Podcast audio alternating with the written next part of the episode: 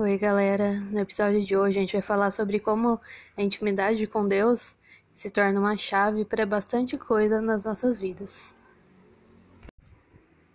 Lá em Romanos 8, de 3 a 4, diz que Deus declarou o fim do domínio do pecado sobre nós, de um jeito que a gente não siga mais a nossa natureza humana, mas sim o espírito. Lá diz: Com isso declarou o fim do domínio do pecado sobre nós, de modo que nós, que agora não seguimos mais a nossa natureza humana, mas sim o espírito, possamos cumprir as justas exigências da lei.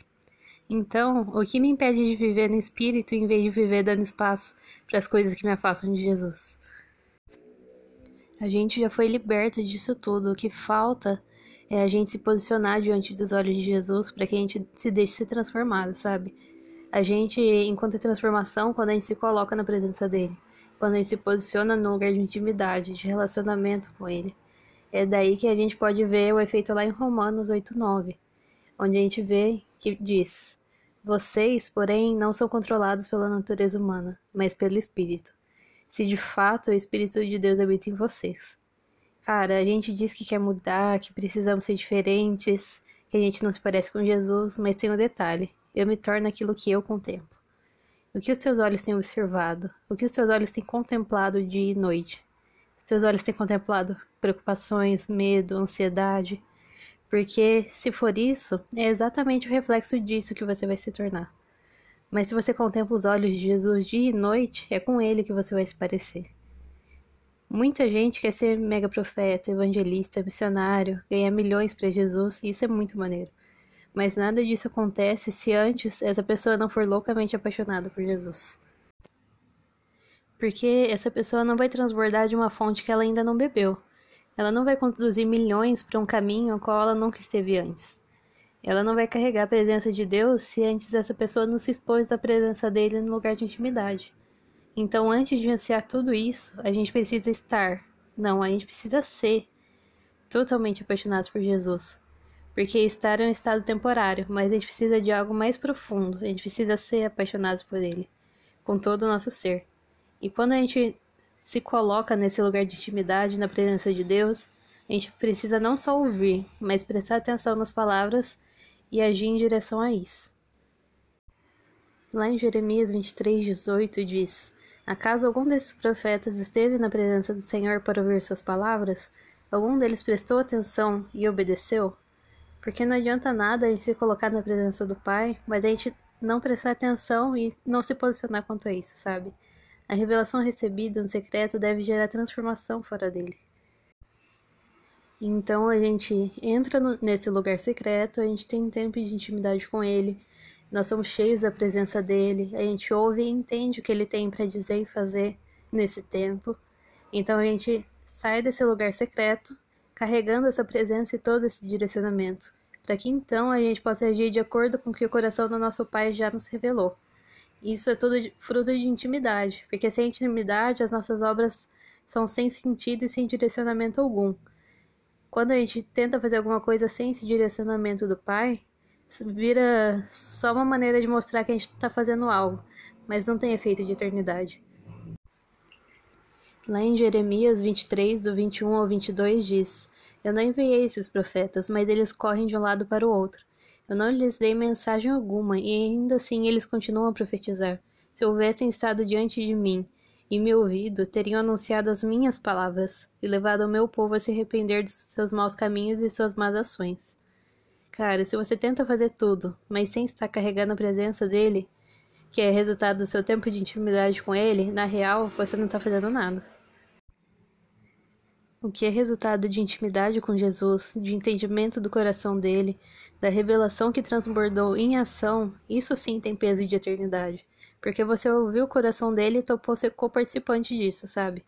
Você não fez os seus planos, você foi incluído nos planos dele. E os planos dele não têm erro. E isso tudo é resultado de um nível mais profundo de intimidade.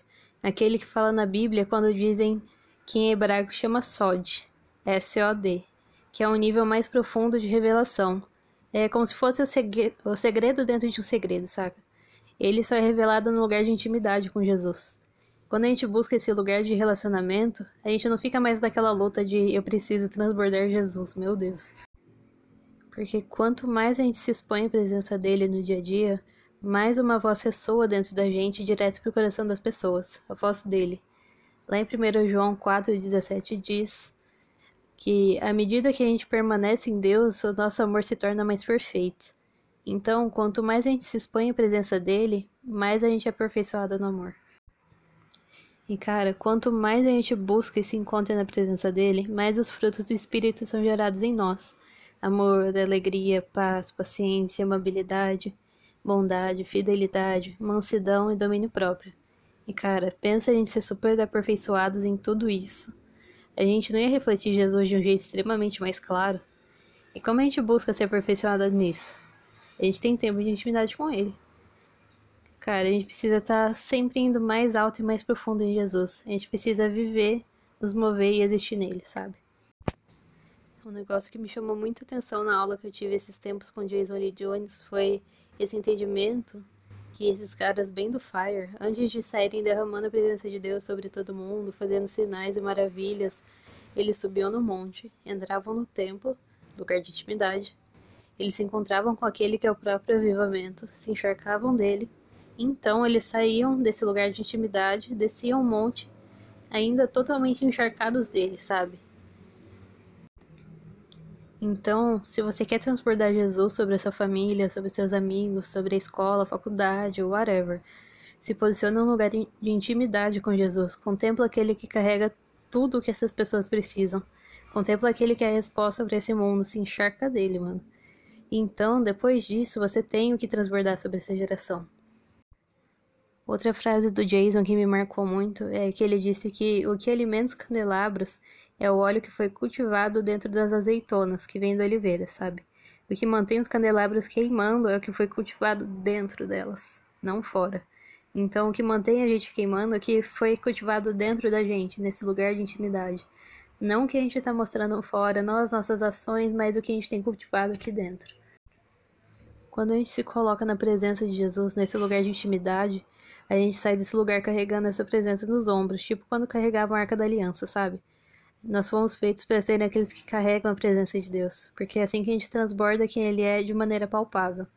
É frequentando esse lugar de intimidade com Ele que a gente aprende o caminho, para que então a gente possa ensinar esse caminho para os que chegam. É bebendo dessa fonte que a gente conhece essa água tão bem que a gente pode levar outra pessoa a se saciar nele. E cara, a chave disso tudo Davi já conhecia há muito tempo, a chave é a intimidade. Não importa o que Davi estivesse passando, a casa dele podia estar uma loucura mas ele sabia como acessar a presença de Deus e ser aperfeiçoado nele. Davi buscava a presença no lugar de intimidade. Toda vez que a gente contempla ele, a gente conhece mais uma faceta da beleza de Deus. Então a gente passa a refletir ainda mais uma característica dele sobre nós. Então, fechando, a importância desse lugar de intimidade é que quanto mais a gente contempla Deus, mais a gente se parece com Ele, e nós nos tornamos aquilo que nós contemplamos. Então eu queria deixar uma pergunta para você que está ouvindo: o que você tem contemplado nesses tempos? O que os teus olhos têm se fixado? O que teu coração tem se preocupado? Porque o que você tem mais fixado esses dias na sua mente, nos seus olhos, no seu coração, é aquilo que você tem se tornado. Então, para que a gente se pareça com Jesus, a gente precisa ter tempo de intimidade com Ele, a gente precisa ter os nossos olhos fixos nos dele. Porque, como cristãos, nós somos pequenos cristos, né? Então, a gente precisa contemplar o nosso Jesus para que a gente possa se parecer com ele. É isso aí. E quem quiser esse material escrito, é só entrar lá no meu Instagram, Jesus. Na minha bio tem um link lá onde você tem acesso a todos os PDFs referentes aos podcasts. Tem um material lá para você baixar. Tchau. Até o próximo podcast.